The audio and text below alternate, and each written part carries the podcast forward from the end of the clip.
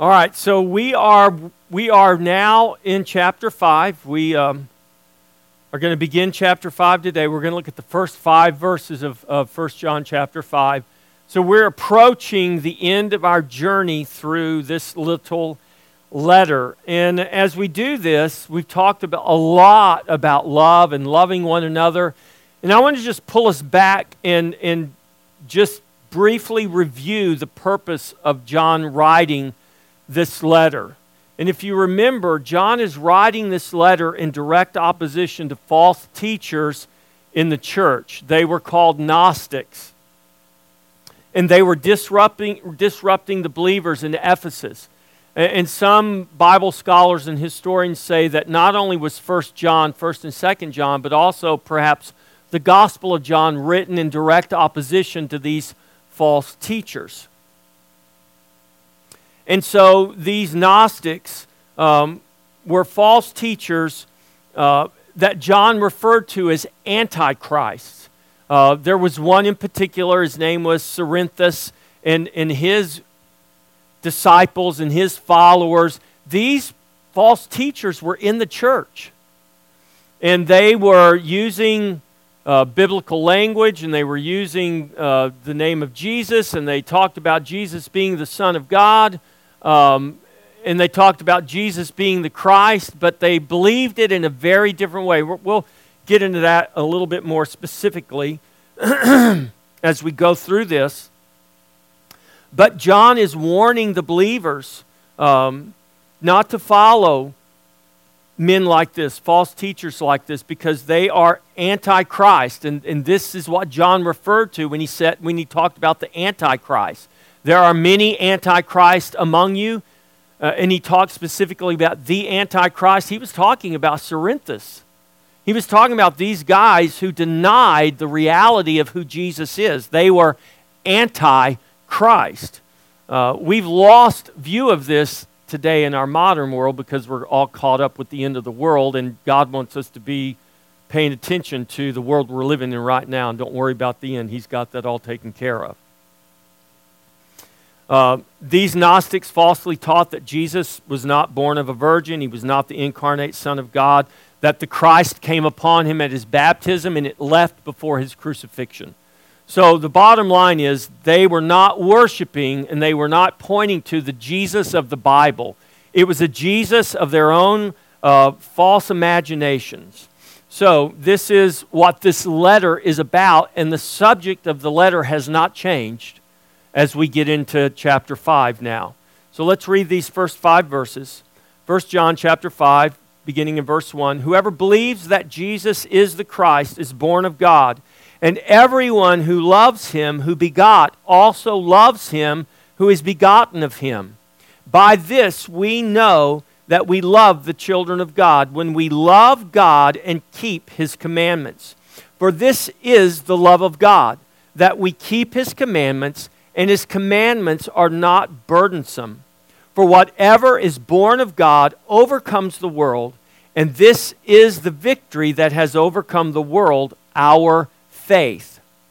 Who is he who overcomes the world but he who believes that Jesus is the Son of God? That is the word of the Lord. Father, Bless this word today. Open our hearts and our minds by your Holy Spirit. Illuminate this word. Reveal your truth to us. Father, we ask that you would have your way in us.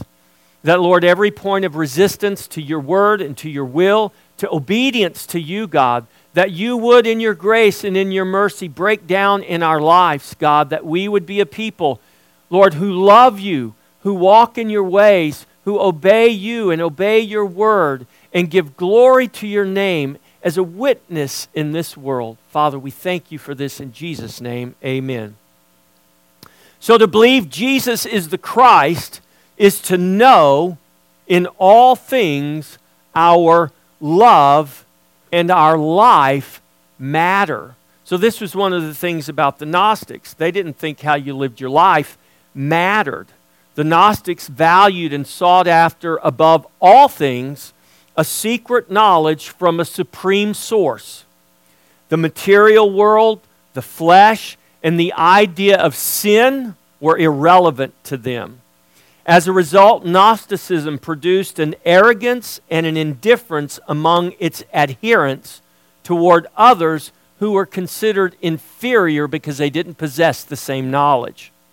The result was the practice of sinful and selfish behaviors among those who followed these false beliefs. The Gnostics were in the church promoting their beliefs while calling themselves followers of Christ and practicing lawless and loveless lifestyles. And John is warning the believers not to fall for a false Christ and give place to the lust of the flesh, the lust of the eyes, and the pride of life. This is the sin nurtured in this and in all false beliefs. There are false teachers just like that today in the church. They can be pastors and teachers, uh, graduates of seminaries with letters behind their names. They may have the pedigree, but that does not mean they have the Holy Spirit. We need to be aware of who and what we open our ear and our eye gates to. As in John's day, these false teachers departed from the believers because they were never of them. We need to guard the flock today in the same way and oppose false teaching and false teachers as John did. And as Jude exhorts us, we must be willing to contend for the faith once delivered to the saints. So the Christ of these Gnostics that these Gnostics followed was not the true Christ. Now, this is not just in John's day 2,000 years ago, this is true in our day today. The Christ that many profess to follow is not the Christ revealed to us in the Scripture. Then and today, false teachers may confess right sounding things in word and in tongue, but in deed and in truth, they do not follow or obey Jesus Christ, the Son of God. Their belief and their practice, in other words, is antichrist. This is why John links our love for God with our obedience to His word and to His commands. We cannot, as a people of God, nobody, we cannot pick and choose what we're going to obey and what we're not going to obey. Well, I like this, I'm going to do that, but you know, I don't like this over here, so I'm just going to ignore that. No. John says you can't do that. You're antichrist if you do that. God gave you the whole counsel of God, and you got to follow the whole thing. And this is why John qualifies the Jesus that we are commanded to believe in and follow. Jesus Christ is the Word that was in the beginning, the Word that was with God, and the Word that was made and is God. This is the Word made flesh that dwelt among us. This is what the Gnostics denied. The Christ didn't come in the flesh, He just came upon Jesus, and then He, whew, He left. No, Jesus is the Christ. He is the Word made flesh that dwelt among us, the Word full of grace and truth. This is Jesus Christ, the eternal Son of God. This is the Word by which we are begotten or born again. This is the Word we are commanded to love, and so we are commanded to love all who are begotten by Him. We should heed the same warning today and make sure that we are believing and obeying the Jesus of Scripture and not a false Jesus that is the construct of the world or of our own wicked imaginations. This is a sin easier fallen into than we may realize. This is why we continually go to the Word and wash our minds with the Word of God, the truth. I want you to think about how dirty our hands would become if we washed them as infrequently as we do our minds. We wash our hands because we are in the habit of doing so, and we are reminded constantly, especially in our current environment. How much more vital, are you listening, church? How much more vital to wash our minds with the pure water of God's Word. Think of all that is around us, polluting our minds, and then consider not just all that's around us, but we have our own unrenewed mind, carnal mind, that is lying to us all the time. And we need to bring that carnal mind in submission to the Word of God. And that can only happen as you wash your mind with the Word. It's not going to happen any other way. You can wish it to happen. You can want it to happen. It ain't going to happen. You can even pray it to happen, but I'm telling you what, God is not going to renew your mind apart from His Word. And until you break open His Word and you let that Word come in your eye gate and your ear gate, and I'm not talking about um, Bible devotions, I'm not talking about watching Bible teachers on TV or streaming. I'm talking about you breaking open the Bible and letting the pure, unadulterated Word of God wash your mind. Until you do that, your mind will not be renewed. And you are going to be the victim of your own vain imaginations and false beliefs. And that is sinful. It is absolutely sinful. And so we are to wash our minds with God's Word. We would never allow our hands, think about this, we would never allow our hands to go unwashed as long as our minds do. And this is why we all must, your pastor included, we all must go to the Word. And you can't go to it too much. I'll just tell you, don't think there's a danger of that because you'll never fall into that. Well, I just read the Bible too much. I got to stop. No, you're never going to get there. Try. I challenge you to try. Go ahead and try. To believe that Jesus is the Son of God is to love God, to love one another, and to obey His commandments, and to do this with joy. The test for loving one another is our love and our obedience to God. Verse 2, and this is why we, and this is, and by this we know that we love the children of God when we love God and keep His commandments. And this is why Jesus answered the lawyer question concerning the greatest commandment. It's in, in Matthew 22, 37 through 40. Teacher, what is the greatest commandment in the law? And Jesus said to him, You shall love the Lord your God with all your heart, with all your soul, and with all your mind. And this is the first and greatest commandment. And the second is like it you shall love your neighbor as yourself. On these two hang all the law and the prophets. To love your neighbor rightly is only possible as we love God and keep His commandments. What we very often call love is really not love at all. It's, it's, it's our own sinful desires. Love is defined in the scripture, and love begins with the reality that God is love. And love will never be anything that will violate God's word or the nature or the character of who God is. It never will. It can't. So the love of God is not a love of, of checking off boxes. So to love your neighbor rightly is only possible as we love God and keep his commandments. But this is not a love of just like checking off boxes or following, following a formula or um, uh, something like that. That's not the kind of love that I'm talking about. It's not something that's self serving or self seeking. Oh, I'm going to do this so I can get this.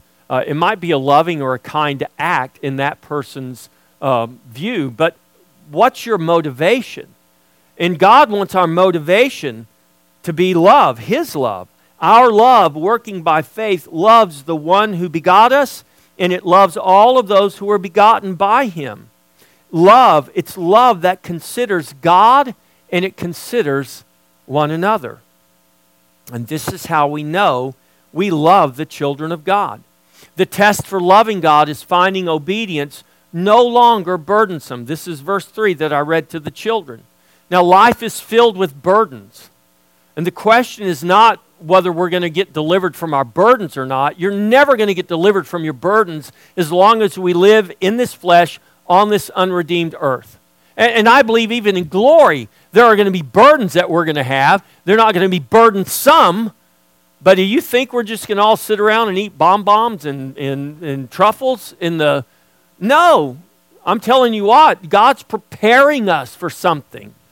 And so life is filled with burdens. The question is, how are we bearing up under those burdens? Some of our burdens that become cares, and there's a difference. You can have a burden you carry, but you can have a care that is a worry and a stress that is sinful. And Jesus said, You need to cast those things onto me. Worry is sinful.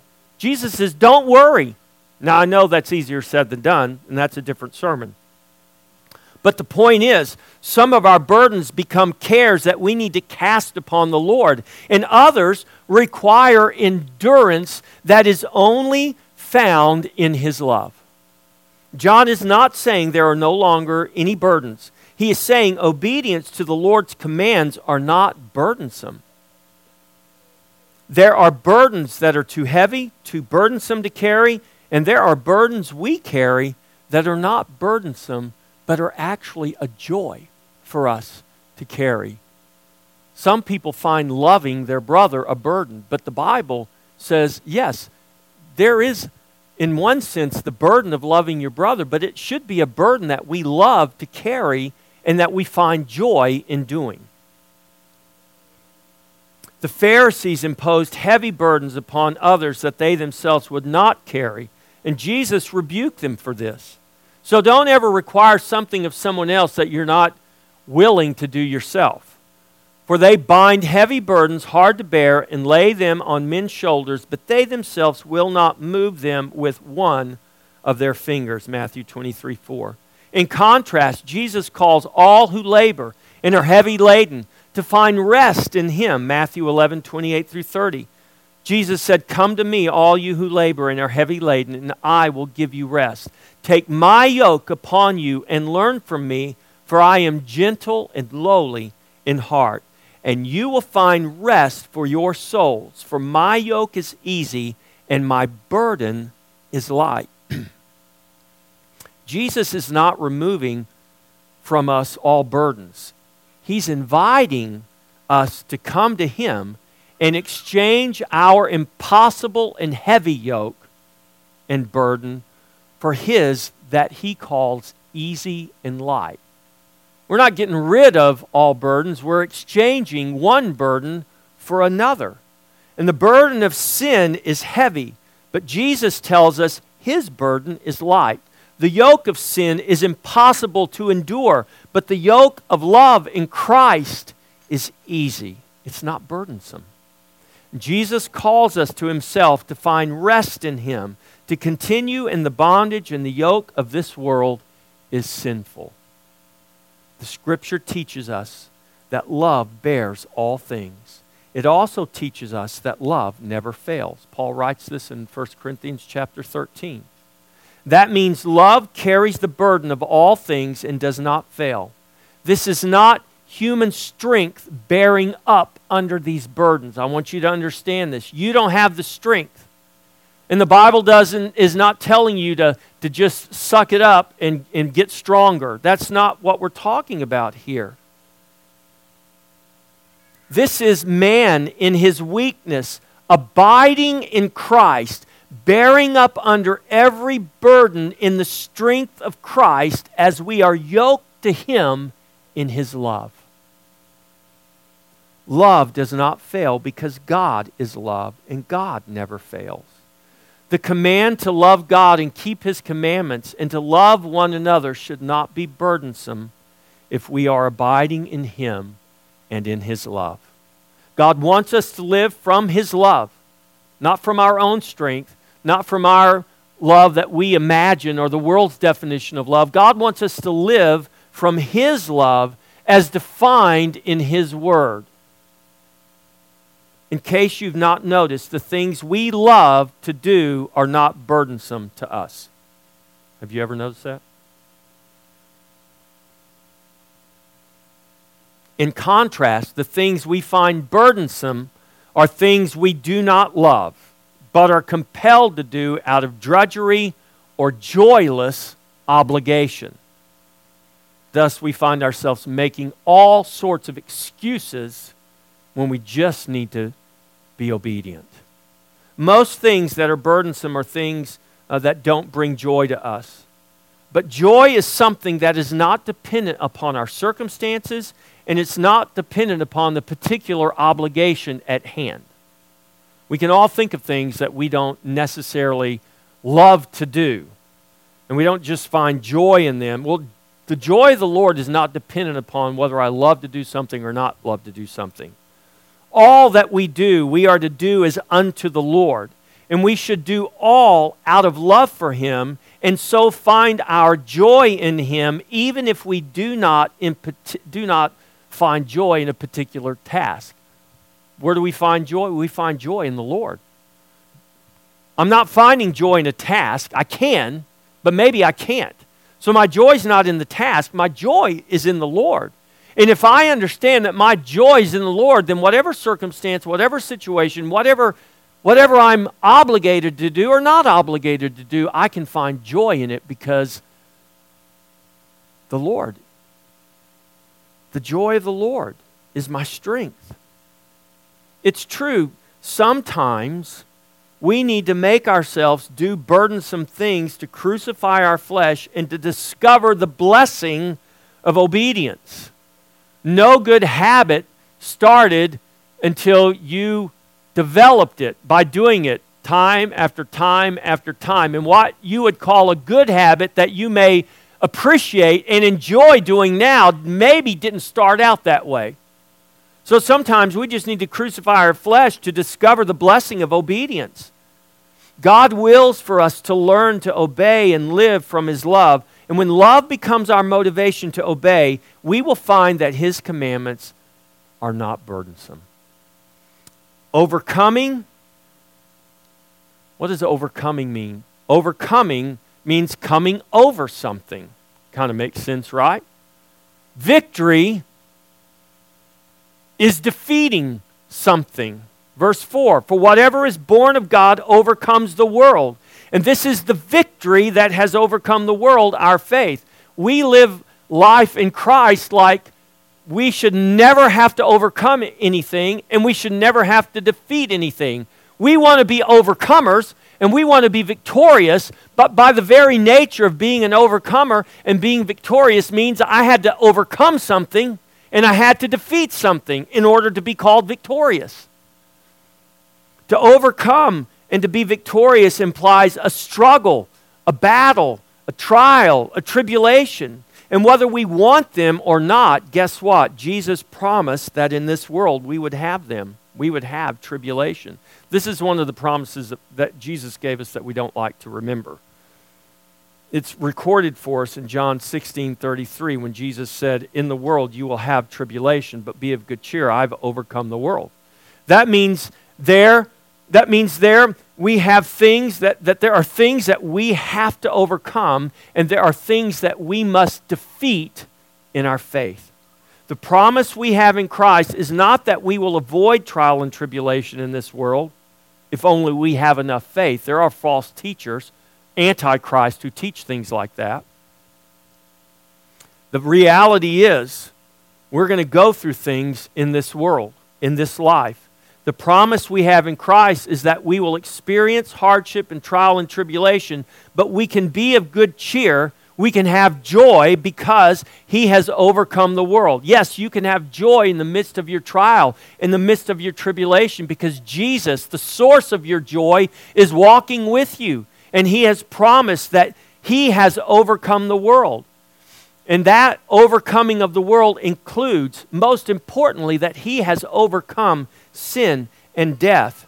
The promise we have in Christ is that He is with us through every trial and every tribulation. He is leading and guiding us through the valley of the shadow of death. He is in our deepest valley as well as with us on the highest mountain. His promise is to never leave us, to never forsake us. And this is why we have the assurance of victory. Whatever is born of God overcomes the world. When we are born of God, by the Holy Spirit, we can know that we overcome because Christ has overcome and Christ is in us and we are in Christ. So if Christ is in us and we are in Christ and Christ has overcome, then what does that say about us? We're going to overcome also. If Christ has already gotten us the victory and we're in Christ and Christ is in us, then what does that mean? That means we too are victorious. So in Christ, our faith is the victory that has overcome the world. By grace, through faith, we are in the world, but we are no longer of the world or under its power. We're to walk under the power of the Holy Spirit. Our faith is born of God. Our faith is the gift of God given to us so that we may believe Jesus is the Son of God and be saved. What we believe determines what or if we overcome. Verse 5 he who, who is he who overcomes the world? But he who believes that Jesus is the Son of God. Now, that might sound really simple, but when John wrote this letter, when he wrote, He who believes that Jesus is the Son of God, he is thinking about the true Jesus versus the false Jesus that the Gnostics preached. And Jesus, John is saying, it's not just saying, I believe Jesus is the Son of God, because we can say all kinds of things. This is why John links what we say to how we live. If it's a confession of faith from our heart, then it's going to be manifest through our life. This is exactly what Paul and James are saying. Paul says, The root of my fruit is faith. James is saying, the fruit has come from the root. If there is no fruit, how do I know the root is there? And this, in essence, is what John is doing. To believe that Jesus is the Son of God is to know that we have overcome the world. We overcome the world because we have been born of God. And those who do not believe are not born of God, and they do not overcome the world. To believe that Jesus is the Son of God is to know God's love. It is to love God and obey Him and to love one another. This has been the theme throughout John's letter. Our belief, which is our faith in Christ, defines all of our life. If our faith is not overcoming the world, we will find ourselves being overcome by the world. This is not God's will for His children. We are to overcome, we are to be victorious.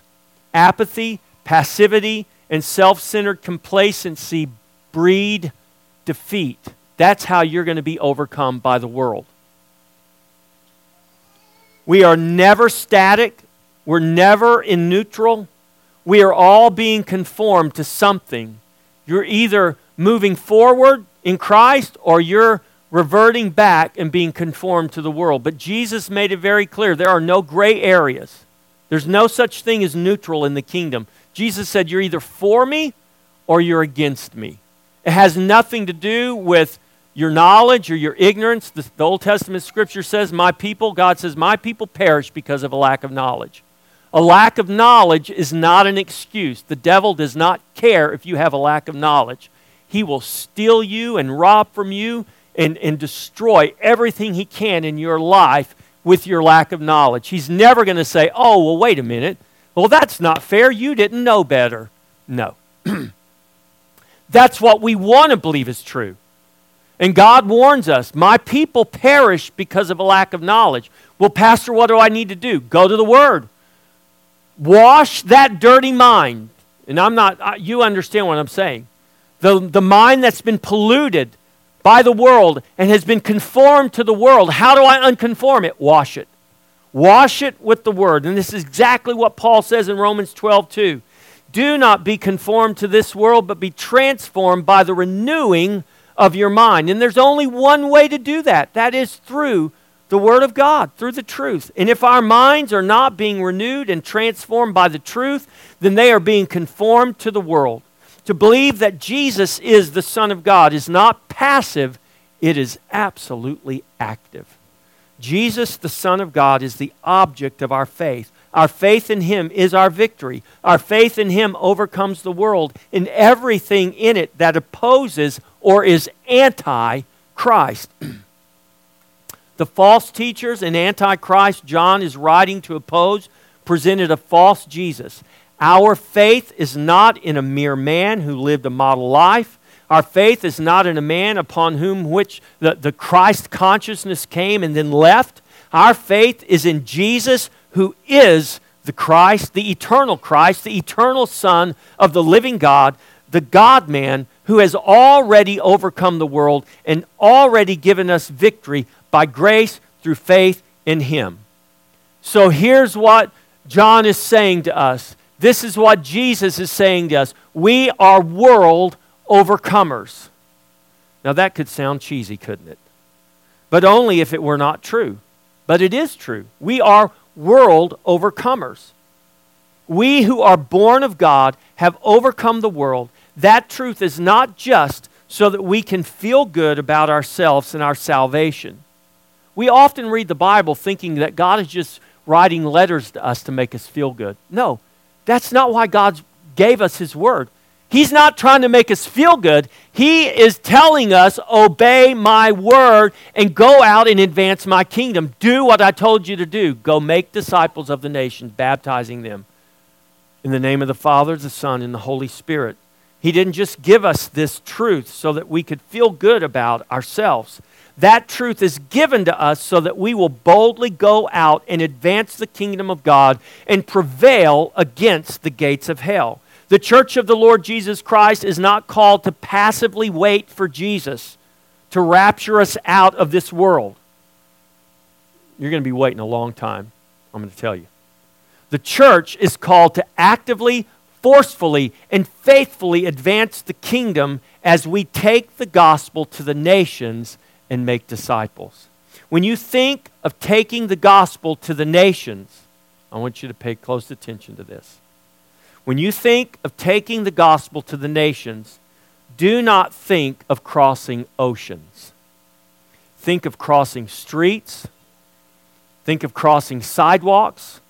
Think of walking across the yard or walking across the office or walking across the hallway to engage your neighbor, your friend, your coworker, your family member, or a stranger. When you think of taking the gospel to the nations, that's what I want you to think about. Not whether, not, not whether you're supposed to go to Africa or not. You're here. God caused you to be born here for a reason, and your mission is here, and it's specific to here. Christ Fellowship Church, Taylor, Texas. This area that we live in. Uh, we live in a very mobile society, so we can we can cover a lot of ground in a short period of time. This is where our mission is. Jesus promised he would build his church. In that promise, he said the gates of hell would not prevail against it. In other words, Jesus promised that his church, his people, who we are, who are us, right? We are his people, that's us, would overcome the world. The world cannot stop the church, the world cannot stop the gospel of the kingdom. It can't do it. It cannot do it. I don't care how bad it looks. I don't care what the media or the propaganda say. I don't care what social media says. Cannot do it. Do you hear me, church? Don't believe the lie. Stop watching the news. Get off the internet. Stop watching all that garbage and all the false promises of what's fixing to happen. Oh, you know what's fixing to happen. I'm going to tell you what, stop worrying about what's fixing to happen. Get in the Word of God and start obeying Jesus. Start making disciples, start advancing the kingdom.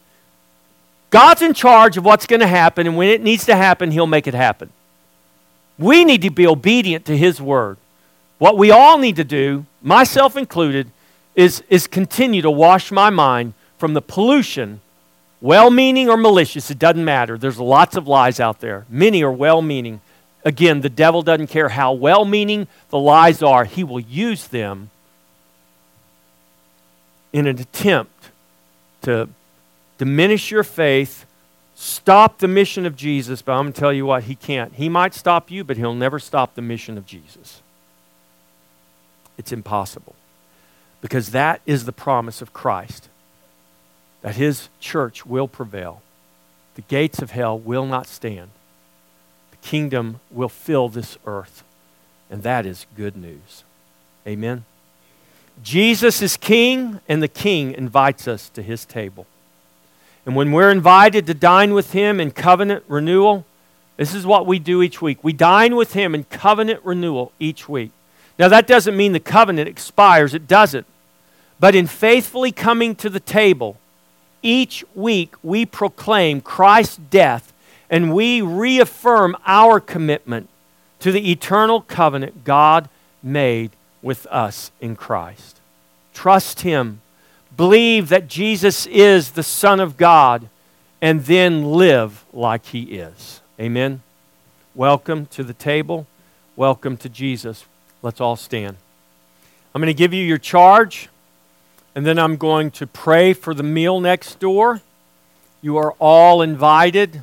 I hope you all stay and can join us. And then I will uh, give you the benediction. In our charge today, I want you to encourage others who are not now engaged to join us in the worship and the work of the kingdom at Christ Fellowship. Pray for His grace to see our families, communities, and cities transformed for His glory. I encourage you to expand your vision. Ask God to change the way you see yourself and your faith. Pray and seek God for a greater obedience and a greater boldness. Pray for and seek opportunities to share His love and make His gospel known. Ask God to grow you and to show you how to be used for His glory right here and right now. This begins with loving Him and obeying Him. This is how Jesus commanded us to pray His kingdom come, His will be done on earth as it is in heaven. Pray specific to places and people as it is in heaven. This is what Jesus commanded us to do to go and make disciples of the nations, baptizing them in the name of the Father and of the Son and of the Holy Spirit, teaching them, don't forget this, teaching them to obey all that He has commanded. Know that the power of the gospel is not theoretical, it is real, it is actual to save and transform our hearts and the world. The promise that we have overcome the world is not given so that we will simply have the knowledge of it. It is given so that we will actually do it. Christ Fellowship, that includes all of us our charge by God is to seek to expand the influence and the reality of the kingdom of God in our personal lives, in our corporate life, in our families, in our work, across our city, throughout our communities, and beyond as the Lord wills. That is our charge. And it is not by might, it is not by power, it is by his Spirit that we will do this. Now may the God of peace, who brought again from the dead our Lord Jesus, the great shepherd of the sheep, by the blood of the eternal covenant, equip you with everything good, that you may do his will, working in us that which is pleasing in his sight, through Jesus Christ, to whom be glory forever and ever. Amen.